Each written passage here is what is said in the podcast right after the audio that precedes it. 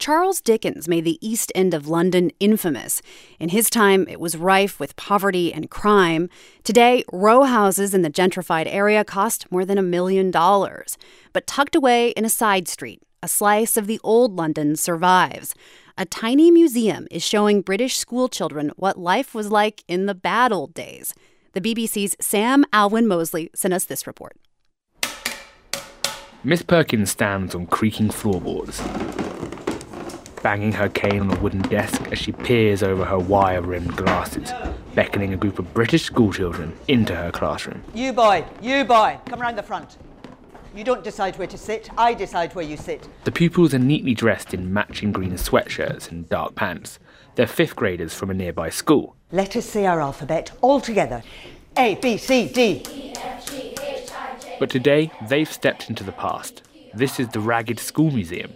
Miss Perkins, the stern Victorian schoolteacher leading the class, is an actress, and she's taking the children through an authentic 19th century lesson. They write on slate boards and learn about the old British currency, pound shillings and pence. Sally Armstrong, who's been playing Miss Perkins for 11 years, likes to bring out old photographs for the children. One of my favourite things was was life really black and white back then? Because it's a black and white photo, you know. What do you think the children take away from the lesson?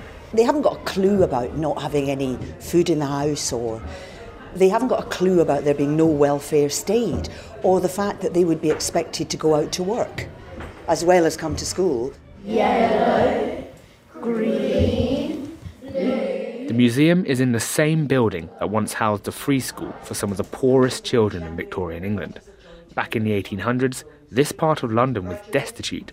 The origins of the name Ragged Schools isn't clear. Philanthropists set them up as an early experiment in providing free public education for street children in rags. Erica Davis, the museum's director, reads from a list that gives the family backgrounds of children who attended the Victorian school. Fatherless, fatherless, labourer, father in consumption, out of work, out of work, out of work, and that would really mean destitution at that time because a woman could not make a decent living. Now, about 16,000 children a year take part in the Ragged School classes. Please repeat after me. Four farthings equals one penny. Four farthings equals one penny. Two After class, the fifth graders reflect on their experience. 10 year old Victoria Talaje and 9 year old Ella Love tell me what they've learned. You can't do stuff that you do now or you'll get shouted at. Normally now you you could ask the person that's sitting next to you if they know the answer, but if you're in the Victorian times, you would probably get caned or something. What do you think of the teacher? I wouldn't really like her as my teacher today because she's very strict and shouty. The Ragged School Museum may show these kids just how good they have it, but the organisation itself is struggling.